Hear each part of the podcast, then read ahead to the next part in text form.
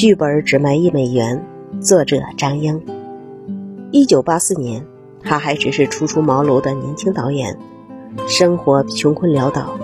有一次，他连续几天没有吃东西，贫困和饥饿将他打垮在床上。睡梦中，他梦见人类被一个来自未来的机器人追杀。惊醒后，他意识到这样的故事在电影史上从未有过。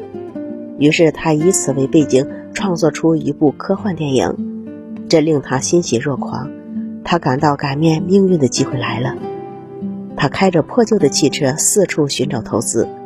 那些电影制作公司非常看好他所讲述的故事，可对于他自己做导演的请求根本不屑一顾。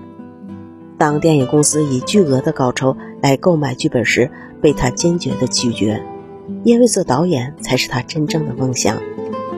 有位同行得知他的处境后，告诫他，在奉行金钱至上的好莱坞。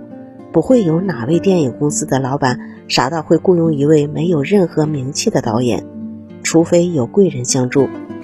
受此启发，他找到一位著名的制片人，承诺以一美元的超低价格向其转让剧本，条件只有一个，由他来导演自己的电影。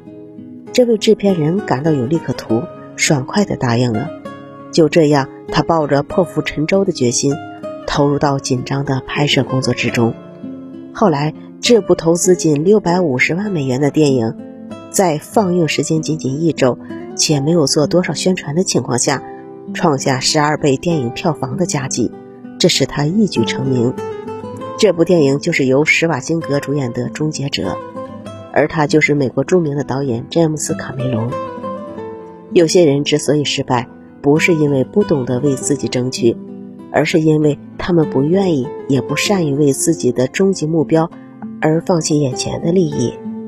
暂时的失去并不可怕，可怕的是被眼前的利益遮挡了视线。敢于为了梦想而放弃，方能踏上成功之路。